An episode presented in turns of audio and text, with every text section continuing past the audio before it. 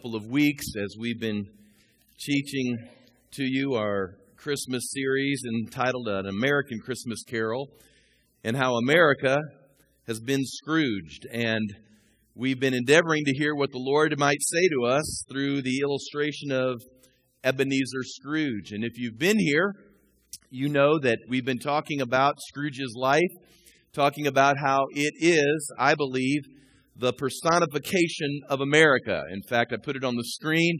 I just think that Scrooge was used in 1843 by Charles Dickens as a personification of England and London at that particular time. And in some ways, I've just hijacked that idea and uh, have seen him in some ways as a personification of some of our desperate needs here in America. And so I thought during the Christmas season, as we seem to turn our attention to benevolence, and uh, many turn their attention to the Christ. I thought it'd be good that maybe we would take also a look at where our nation is and what's going on in our nation and how reclamation and salvation and renewal and an awakening needs to happen even amongst our own ranks. You know, uh, I mentioned to you last week that in the book of the Revelation, Revelation chapter 3, the last church, the seventh church that Jesus speaks to is the Laodicean church. And uh, there are some people who believe that the seven churches represent seven different time periods or seven different ages uh, in history. The seventh, of course, being the history you and I are now currently living in, the last age.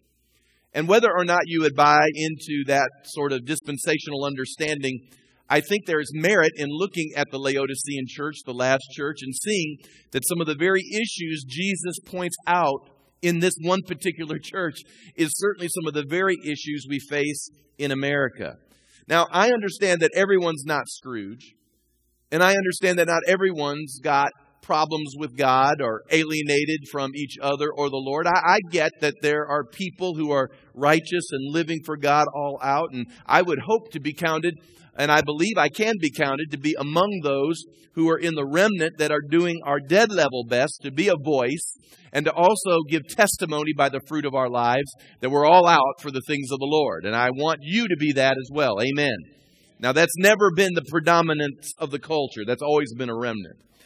But there's times that the church has to be a voice to the rest of the culture in order to challenge it, really to be a prophetic voice, to challenge it back to the ways and the precepts of the Lord. And so while I recognize that there can be benevolent people and there can be gracious people, and at times even the world, even though it lives unrighteously, can find itself at moments being benevolent. And these things are good, but these things don't make you right with God.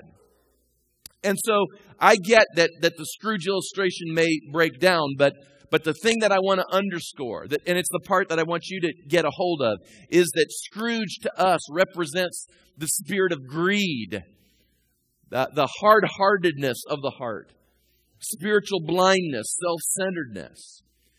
And these things, unfortunately, are not only a part of the culture, but sometimes they creep into the life of those who are part of Christ Church. And so we've been teaching how America, much like Scrooge, needs an intervention. Our first lesson, as you will recall, was that we need an awakening. Scrooge needed an awakening. And we know that God did that through his son Jesus. Jesus and his incarnation was literally an intervention into this world in order that if we would open our hearts and receive him, I call that gospel rehab.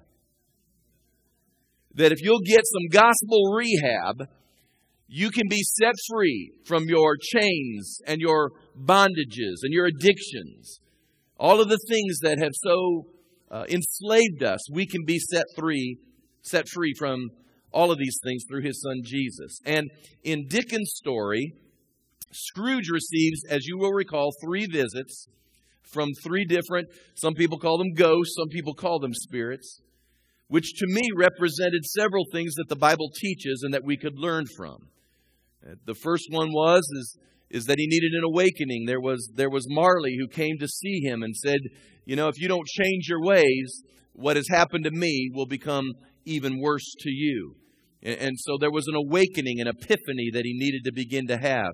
Last week We spoke about how Scrooge needed to come to terms with his past. And so the spirit of Christmas past shows up and takes him through this tour of all the things, the wounds, the hurts, the traumas, all the things that took place in Scrooge's life, which gave way in his heart to provide an open door for the enemy to move through. And now, this week, I want to take just a few moments and talk about the spirit of Christmas present.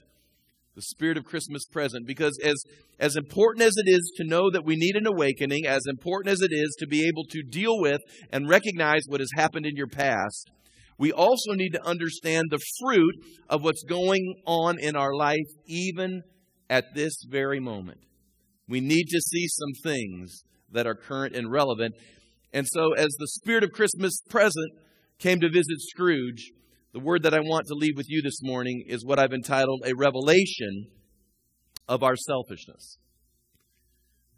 When Scrooge got his visit from the spirit of Christmas present, what he received was a revelation of his selfishness. And I'm going to read some scripture here in just a moment because I know it's not a legitimate message until some scripture is read somewhere. So, I will get there and I will read the Bible in just a moment, but bear with me. Uh, last week we ran a number of clips because I thought they were good illustrations of how, of how people like Scrooge are wounded and how they face traumas and how things are opened up in their life in order that the enemy exploits and twists and uses for our own destruction. But this week, I may not use as many clips. We have just one more clip I'm going to look at here in just a few moments. But what happened was is that Scrooge was taken through various venues of his personal life today in order to be shown beyond a shadow of a doubt some of the fruit of his life. You know, sometimes it's important to see the wake we're leaving behind us. It's interesting. A lot of people go through life and they never consider there's a wake. And so they are oblivious. They're blind to the things that are happening in their life right now. And so lots of times they, they need to be awakened. And so Scrooge was awakened. He was awakened in uh, our clip that we just saw of miners with their children. In those days, there were no child labor laws. And so children, very small children, worked in the mines. And, and uh, many of us know just by virtue of hearing it through the years, there's, there's miner's lung, coal lungs.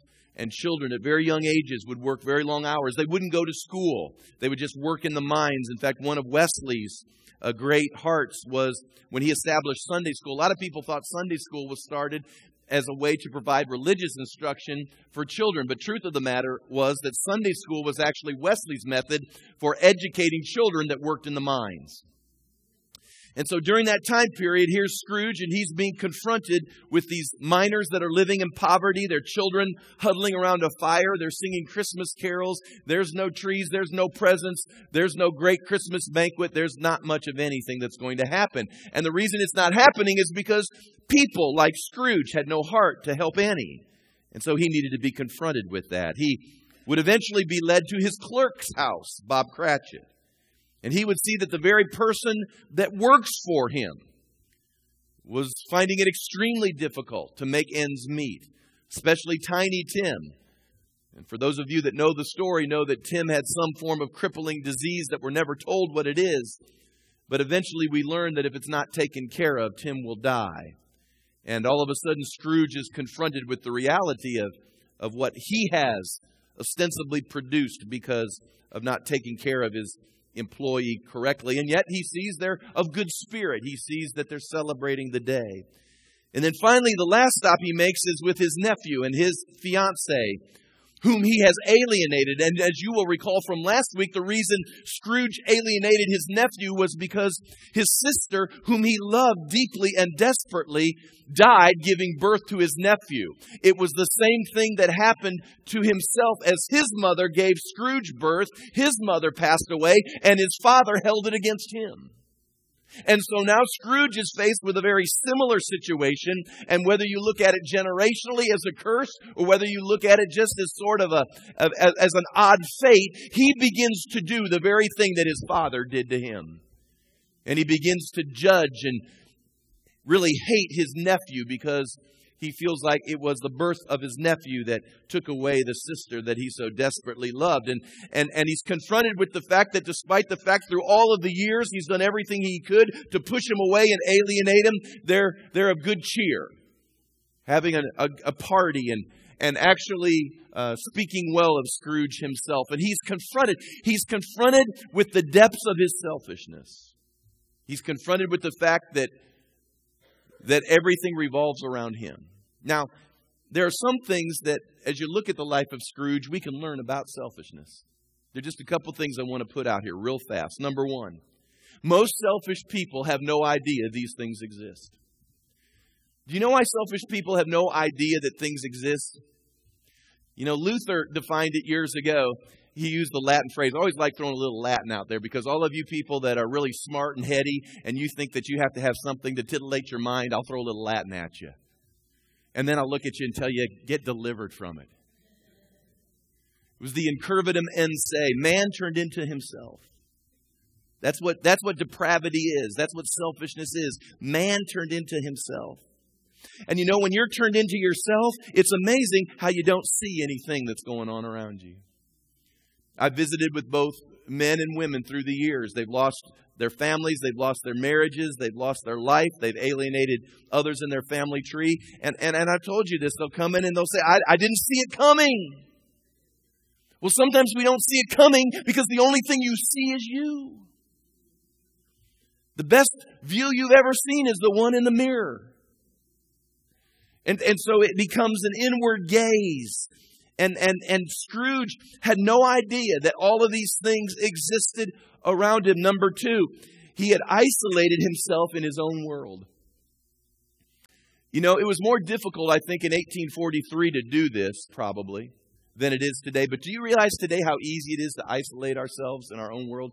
Do you know that this morning, by coming here, is a great breakthrough because you could, either by television or by internet, you know, bring up a church service and you could have your own little church service there at your laptop or your desktop there at home. You can order everything you need from that laptop or desktop. They'll deliver it straight to your door. Do you understand that you can communicate with anyone you want to or not communicate with anyone you want to? I mean, your whole world can be built from, from your very own living room. And what has happened in our society is we have isolated ourselves from one another. I remember growing up, some of you will remember this too, that you grew up in neighborhoods and, and you remember everybody knew their neighbors. Remember that? I remember the kids would all get together, we'd play baseball or whatever. I also remember that every mom in the neighborhood had had permission to whoop any boy in the neighborhood. I don't know how your neighborhood worked. That's how mine worked. And that's just what we did. I mean, it was a neighborhood. We had neighborhood parties. I remember, you know, we'd have these big, you know, pig pickings and you'd, you know, you'd heat the rocks, bury the pig, and you'd have a big neighborhood party. And I realize some neighborhoods still try to do that and attempt to do that, but I would venture to guess for most of us living in the neighborhoods we live in that to be candid with you, we don't know our neighbors that well. We don't know really what's going on in their life. We, we may try and reach out, but it's just difficult in the day and age we live in. And, and that's a form of cultural self centeredness. I know we do our best. We've tried to do our best, but, but at the same time, we, we just isolate ourselves in our world. And then finally, number three, Scrooge had insulated himself from empathizing with others. I think because of the isolation, we can begin to insulate until finally it's tough to move people anymore. I realize we have television, and, and television's a powerful medium.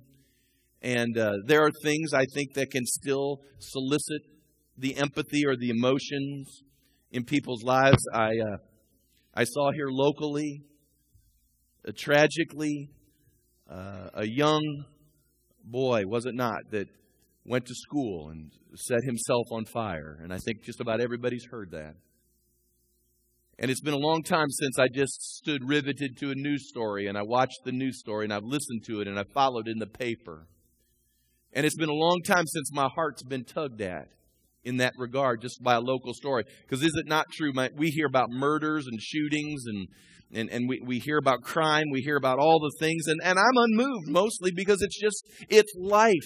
And, and maybe every now and then something will come through on our radar that will sort of solicit our heart or solicit our emotion. But the reason that is, is because we've so insulated ourselves. Doesn't touch us really anymore unless it touches our household directly because it's, just far away. Tsunamis are far away and earthquakes are far away and, and poverty's far away and it's on the other side of the track. I don't get over there often and, and we've just insulated our lives. Folks, we've done that spiritually too. We've got to the place where we don't even know many lost people anymore. We've just so insulated ourselves.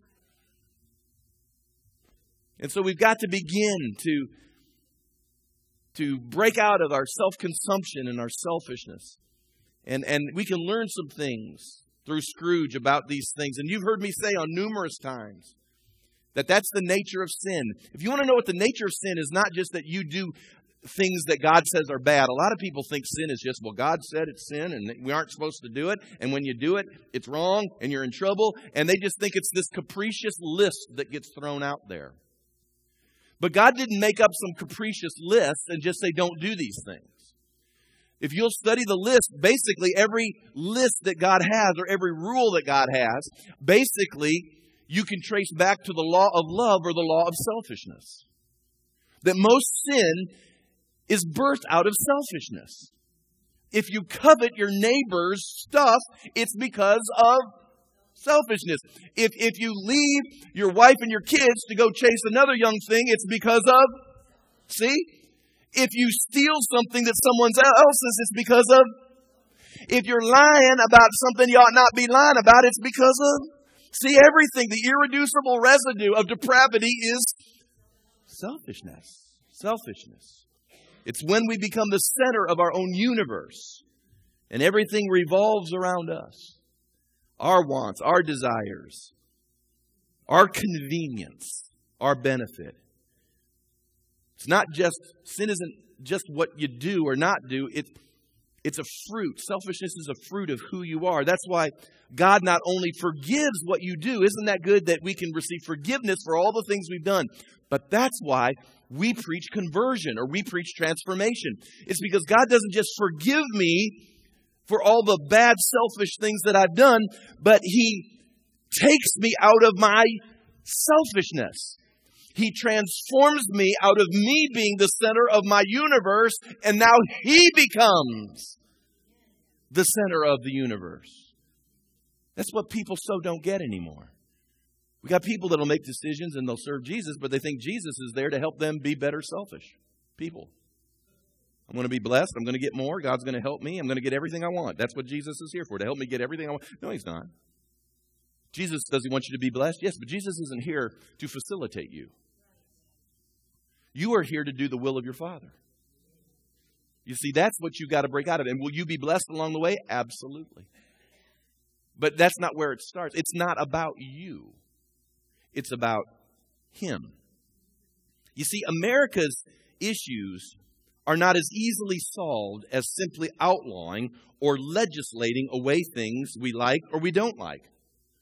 See, the issues we face in our country are not as easy as, as implementing or forcing people to do the things they need to be doing or to somehow uh, hammer them or, or find them or, or jail them, imprison them for things that they choose not to do. You see, America will never be right until America gets transformed.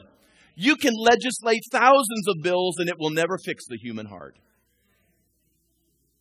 I, I'm not saying people don't need help paying bills. I'm not saying people don't need help uh, with their health care. I'm not saying people don't need help in getting by. I'm not, I mean, we can, I, I'm a compassionate guy. I don't want people to struggle anymore. Then you might want people to struggle. But l- l- forcing me does nothing unless my heart's transformed. I'll be bitter in it all. And that's the part we don't get in America. We think we pass a law and it fixes it. It doesn't fix anything. We just get more lawyers, find another loophole, and then I don't have to do it. So what's the answer? I'll tell you what the answer is. It's, it's, it's transformation. If we could transform the human heart, we would get rid of thousands and thousands and thousands of lawyers. Because the heart would be transformed. So that's why, that's why it's not just about changing political parties. It's not just about changing a White House or, or changing a state house or, I mean, I understand these things have a place, but they are not the place. We need a divine transformation in America of our heart. We need to be changed internally. And Scrooge needed not only understanding of his past, which we talked of last week, but a revelation of where his self centeredness had led him. And the most powerful moment to me was when the spirit of Christmas present showed Scrooge the foundation of all that was happening by opening up his cloak and speaking just a small statement. Watch the screen overhead and see what happens. Where are you taking me now? My time with you, Ebenezer, is almost done. Will you profit by what I have shown you of the good in most men's hearts? No. How can I promise? It's too hard a lesson for you to learn. Then learn this lesson.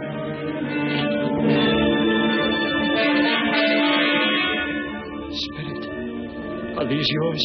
They are man's. They cling to me for protection from their fetters. This boy is ignorance, this girl is want. Beware them both, but most of all, beware this boy.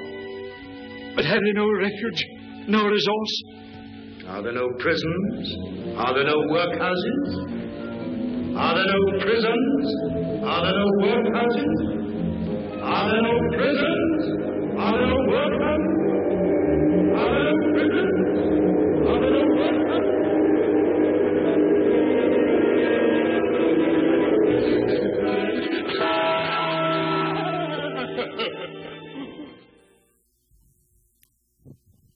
All of a sudden his selfishness was epitomized or confronted. He was confronted by the children that were under the cloak of Christmas present.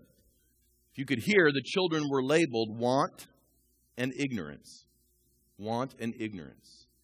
His selfishness and the nation of England then, and perhaps our nation today, I believe, has declared war on the next generation.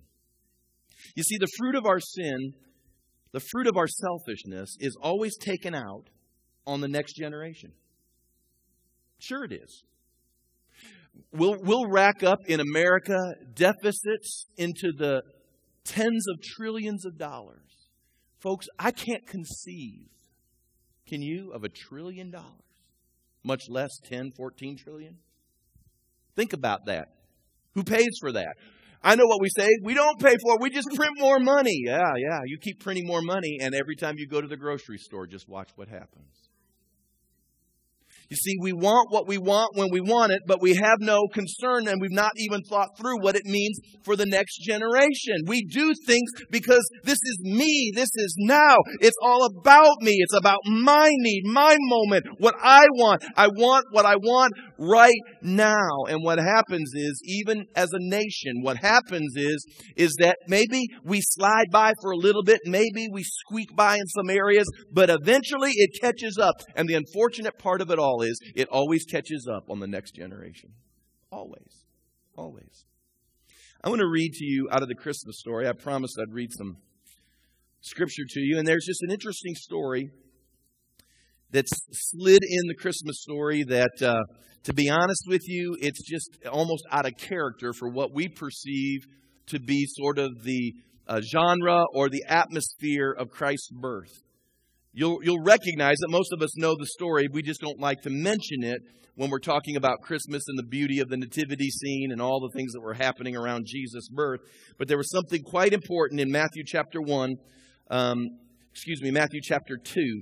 Uh, guys, I probably uh, mixed you up there in the back. Matthew chapter 2, uh, beginning with verse 7. Matthew 2, verse 7. Uh, the wise men, the magi, had shown up in verse 7. It says, Then Herod, when he had secretly called the wise men, determined from them what time the star appeared. As you'll recall, the Magi were following the star to worship the Christ. And he sent them to Bethlehem and said, Go and search carefully for the young child, and when you have found him, bring back word to me that I may come and worship him also.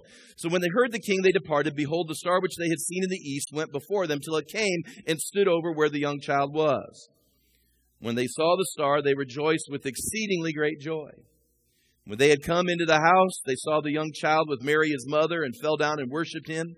And when they had opened their treasures, they presented gifts to him gold frankincense, and myrrh. I was mentioning, I think, to the Wednesday night crew, the reason the Magi brought these gifts was that they were literally funding, the Lord was funding Joseph's trip to Egypt that he was going to make in the next short period of time. If you ever wondered why Jesus got these gifts, it was because uh, God was resourcing the house for a long trip that they were fixing to take. Verse 12 says, These magi, then being divinely warned in a dream that they should not return to Herod, they departed for their own country another way.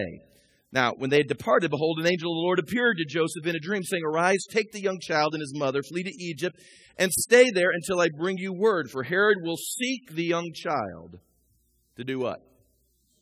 Yeah, to destroy him. When he arose, he took the young child and his mother by night and departed for Egypt, and was there until the death of Herod, that it might be fulfilled which was spoken by the Lord through the prophet, saying, out of Egypt I called my son. And then the most tragic passage in the whole Christmas story, verse 16. says, Then Herod, when he saw that he was deceived by the wise men, was exceedingly angry. And he sent forth and put to death all the male children who were in Bethlehem and in all its districts, from two years old and under, according to the time which he had determined from the wise men. Herod is our biblical Scrooge times 100. He epitomizes the acutely self consumed.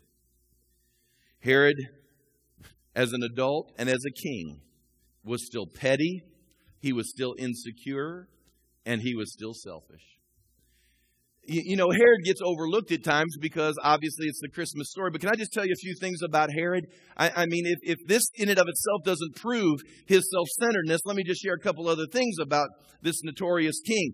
Uh, he was an egomaniac. He actually had six sons, and he named all of them Herod. Now, doesn't that say a little something about the guy? Herod 1, Herod 2, Herod 3 through Herod 6. He was insanely suspicious.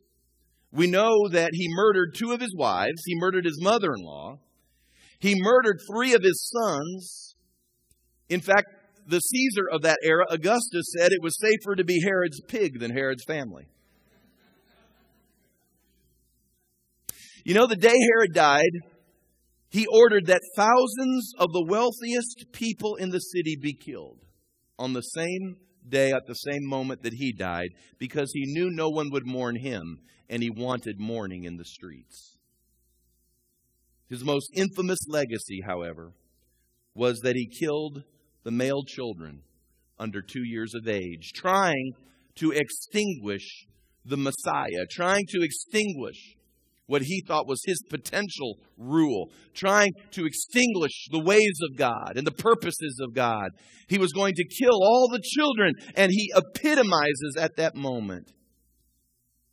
Really, what most politicians do, you get rid of your enemies.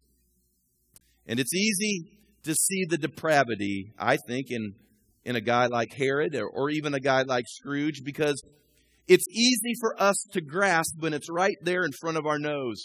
It's easy as you hear me tell the story about Herod or as we watch the film clips about Scrooge. It's easy to see selfishness at work. But you know, we're all, we're all really the same because when it comes to measuring ourselves, we're always measuring ourselves to someone else. And so we always look better than somebody else we can find. And so we feel better. You know, hey, I'll just say this out loud. I am glad that I'm better than Adolf Hitler. If that's your measuring stick, then you probably are too. But that's not the measuring stick, is it? I'm not sure I fully understood where we were as a nation until I read a recent article. I'm going to read this. This is recent. This is this was posted November the 29th. Listen to this. I'm just going to read it as it's written here. Headline Planned Parenthood selling gift certificates to promote choice on earth. America's largest provider of abortion will be selling holiday gift certificates, good for services, including abortion, in a fundraising effort uh, during a Jewish bazaar on Sunday at, at, at a location I won't mention. The certificates are being sold as a part of Planned Parenthood and an effort to raise funds for their organization. The actual state council president where this is happening said these efforts are meant to mock those whose faith dictates that abortion is morally wrong. They have a true disrespect and disdain for those who have a true faith, he commented. He believes their holiday efforts are a not so subtle poke in the eye of pro life advocates. In the past, Planned Parenthood has sold choice on earth themed Christmas cards. The cards feature a variety of designs including two doves, one white and one gold, holding olive branches. Other cards stating season greetings and happy planning for the new year while featuring white silhouettes of a parent and a child on a pink background. Now, isn't that oxymoronic? Planned Parenthood, I'm quoting, has enjoyed poking Christians with sticks at Christmas, mocking the birth of Jesus with their unique holiday greeting cards. And uh, I could go on, but it doesn't get much better. If you were told, and, and folks, can I just tell you, we were told 20 years ago where all this would lead. But today, I guess, I'm the spirit of Christmas present to you to let you know where we are as a nation. You can get now, just like you can get your McDonald's gift certificate, you can get your Stein Mart gift certificate, you can, you can get your Belk, your Dillard's, your Penney's, your Sears gift certificate. Isn't it good to know you can get your Planned Parenthood gift certificate? Since Roe v. Wade, there have been nearly 60 million abortions, 4,400 a day. Every 20 seconds, a preborn child dies. Those numbers are almost too great to envision. Do you realize the total casualties in all the wars of our nation's history does not equal annually what we do to babies that are in the womb? Again, I believe America can be exceptional. I believe America can be great, but not doing this. We are better than this. And I think if anything is blasphemous, then to encourage abortion through the use of the Christ child reveals the depths of our self deception. It is tantamount in my mind to the pagan practices of ancient Canaanites who sacrificed their children to be blessed by their demon god. God spoke clearly in His Word about the shedding of innocent blood and the particular heinous practice of child sacrifice, and the prophets were outraged. And I have no problem sharing with you that one of the issues that should be prioritized by every Christian when they vote for government officials should be whether or not they are pro life. Do you understand that if you lose life, you don't have liberty and you can't pursue happiness? You can't own property. You can't be free to worship. You can't be free to assemble. You don't have the right to speak. You have no right to bear arms. You have no rights at all because you ain't here. If there's no right to exist, everything else becomes meaningless. And I believe there is no singular issue we face as Americans that demonstrates our innate selfishness than the issue of abortion. I've heard people say for years, well, it's a woman's right to control her body. I, I, I, understand that you should have controlled your body before you got pregnant. That's one of the things I just like to say first. First. But aside from that, if we're Christian, if we're Christian, the scripture says that our bodies are not our own. My body's not my own. I realize I'm a man, and I realize as a man, I don't suffer the repercussion of sexual activity. I understand that. I understand that it's my wife who gets pregnant. I don't get pregnant. And for some reason, we felt like as men, we had no voice in this matter. I believe, men, that we are the voice in this matter. I believe we are the ones that can step up and begin to say, we will take responsibility. We will support these children. We will become fathers in the land. We don't want them to go. These are answers, not problems. Because the truth of the matter is, is this whole issue not just demonstrates a poor choice by a woman, but it demonstrates the callousness of men who refuse to step up to the plate after getting a poor girl pregnant and supporting her emotionally and financially. You wooed her to that place, now support her in that place. She didn't get that way on her own, fellas. It's not her problem alone. It's your seed. And if she got pregnant, then it landed somewhere it shouldn't have landed.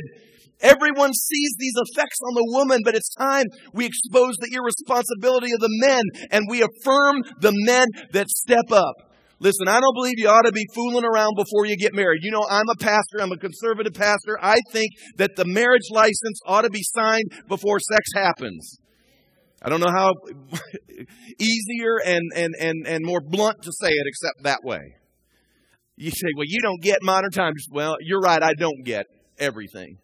But I will say this. I'll say that maybe I can't stop premarital sex, but come on, if you feel like you're responsible enough to have it, then be responsible enough to walk it all the way through. I don't think you ought to be. I think it's, that's why God says don't do it till you're married. That's why God says it. It demonstrates our callousness and our selfishness. Do you understand? I, I, I, know my wife fairly well, been married to her now 29 years. I, I've walked with people for years and years and years. And ladies, I'm going to say something that I think all of you would agree with. But I believe that there's an innate desire in every woman to bring forth children. I don't care how, how celebrity they are or how how, how business savvy they are. I just think within a woman, there's, there's a need to have children. I'm watching even the Hollywood crowd. They don't want to get married, but they still want kids. I'm just going, have mercy. Can we just say this? Don't follow Hollywood. Please. They make a gajillion dollars. Their, their money insulates them from repercussions for a while. That's why it's hard for rich people to get into the kingdom because their money insulates them from the dealings of God. But there'll, there'll be a moment. God isn't stopped by that. But I think for most women, there's an innate desire to bear children. And do you realize that, that when you're, we're pregnant, I believe for most women, there's that innate feeling, and that's a God thing that there's something alive that's growing inside of them. It's not just goo, it's not just flesh. From the moment a, a, a, a, seed fertilizes an egg, do you understand there's human DNA at work?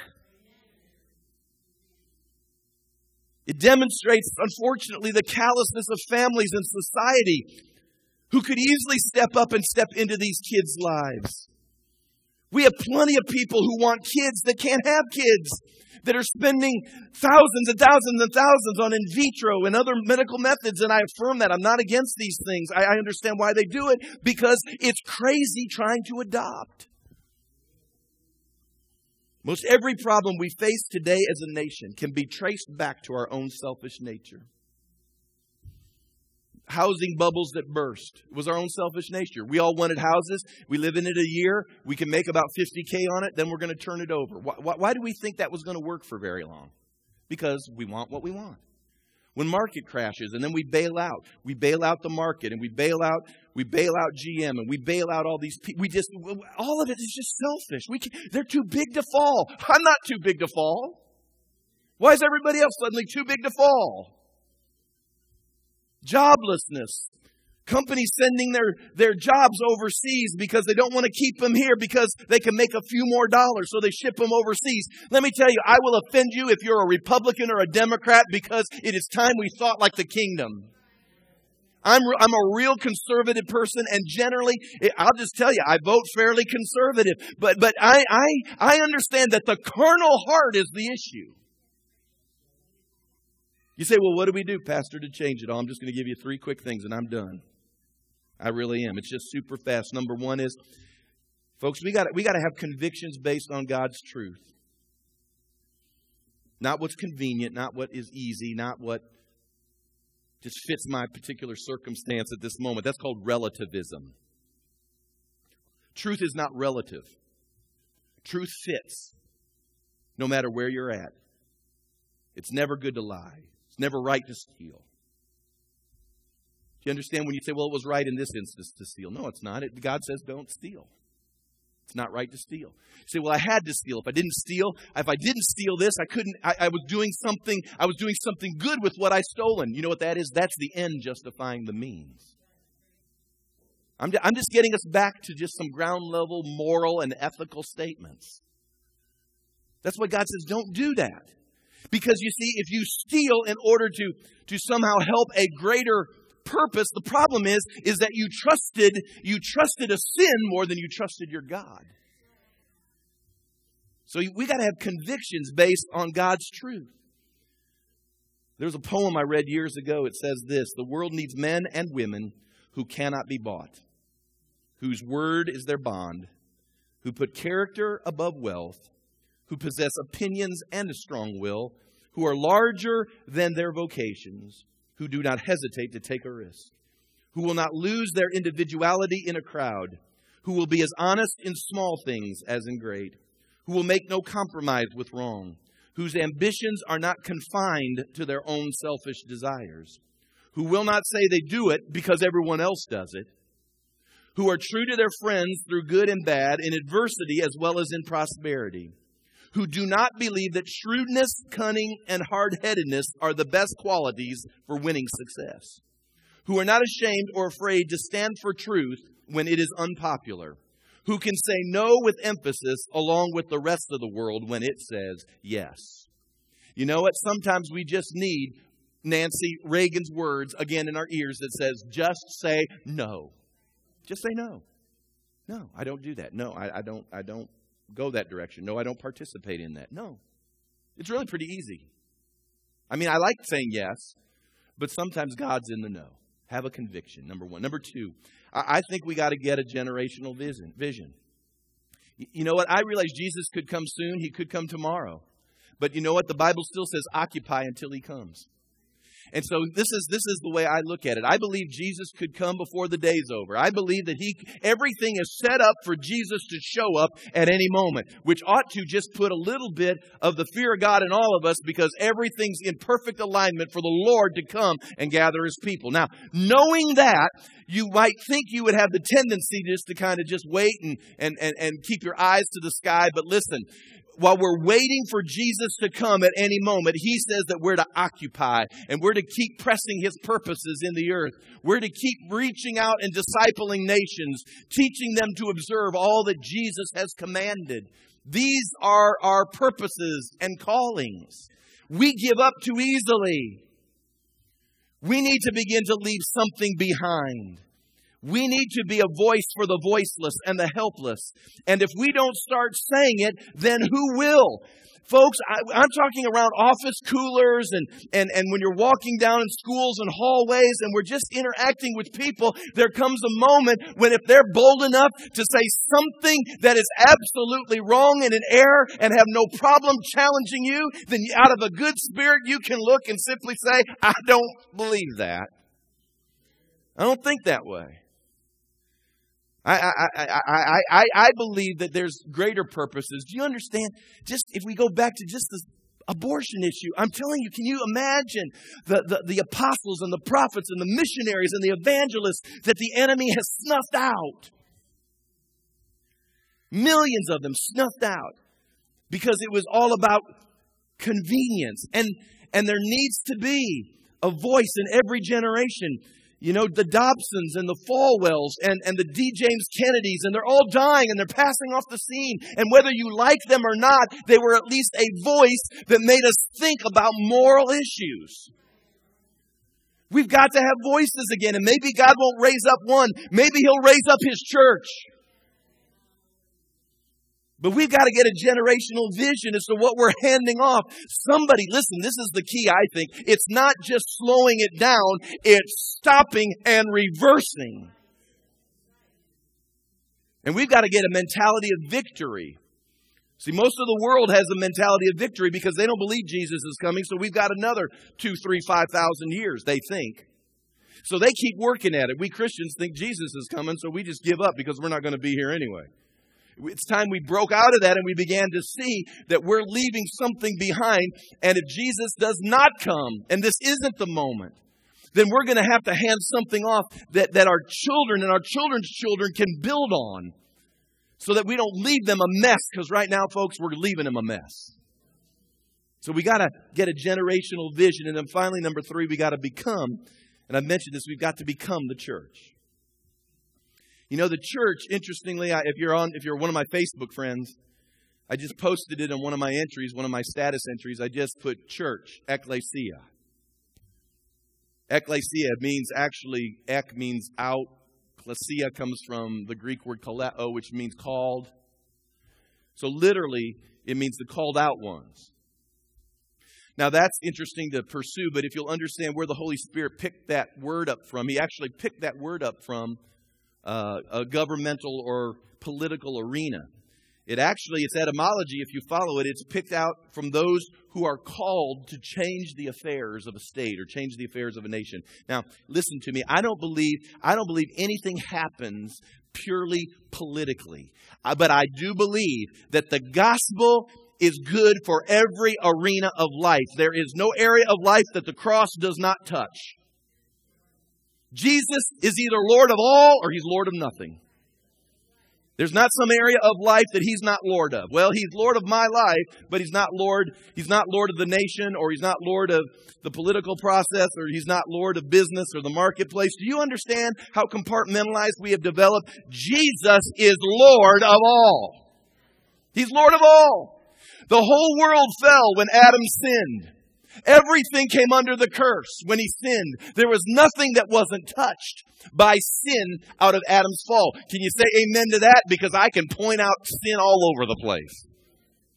So if the whole world got touched by sin, do you think God was somehow going to compartmentalize his work to just one little bitty area? No, sir. The cross came and the second Adam came, who was Jesus, in order to provisionally redeem the world. That's why the Bible says the earth is the Lord's and all that it contains. I'm just quoting you the Bible. It says the nations are his inheritance. We're to disciple nations. We're, we're, we're, we're to see national changes and revival. Folks, the only reason it doesn't happen is because we refuse to get a vision for it. But once we get a vision for it, God can move in that vision in certain practical and powerful ways. And that's what He called the church to do. The church is the called out ones to change the way the world works. We're in the world, but we're not of the world. We function in it, but we're not cut out of the same cloth. And as we're here, we're not here just simply as a little moral sound, but we are here as a prophetic voice to speak the word of God and say there is a better way, there is a fruitful way, there is a way we can be blessed, and there is a way that God can be honored, that all the hopes and all the dreams that you would have or your children would have can come to pass, but it only comes to pass when a nation serves the Lord. And the only way it'll happen is when we become the church. We are no longer a life coach organization. We are no longer just this positive message of you can do it better. Listen, folks, we can't do anything in and of ourselves, the scripture says. Only He can do it. So we need a good old dose of Holy Ghost to come again and give us a Pentecost. So we'll go to the streets and literally turn it upside down again. No, we can't turn it upside down now because no Holy Ghost. But if we're pursuing Him and saying, Oh God, make, make this our upper room. Make this the moment when we cry out and you fill us that we cannot help but speak the things which we have seen and heard. And that, Lord, when we begin to share this, this truth and when we begin to share this this burden, and when we begin to witness these things, that Lord, literally thousands, thousands will have heart changes. I, I, I don't want another card written so it's handed to me, so I have to go pick up my phone and call them and beg them and market them and sell them to come back to church. That's what, that's what American church life is. You get a card, you call it, and you beg and you plead and find out what their need is, and you, you get them plugged in and you facilitate and enable them. I'm done, man. It's just, I'm, uh, what's it going to take? What's it going to take? It's going to take a move of God again. But you know, I found this to be true. God never moves. I'll take it back. God rarely moves until his people get to the place they call on him. He's waiting to hear. He's waiting to hear saying, Lord, make us the church. Make, make, make, make, us, make us the church. Just like you did with those disciples in Acts chapter 2. They're scared, they were fearful. The whole world was coming down upon them, but you did something in them that made them the church. And Jerusalem and Judea and Samaria and the uttermost parts of the earth were never the same again because of the church. I tell you the thing that really I, can, I want to leave you with with just this.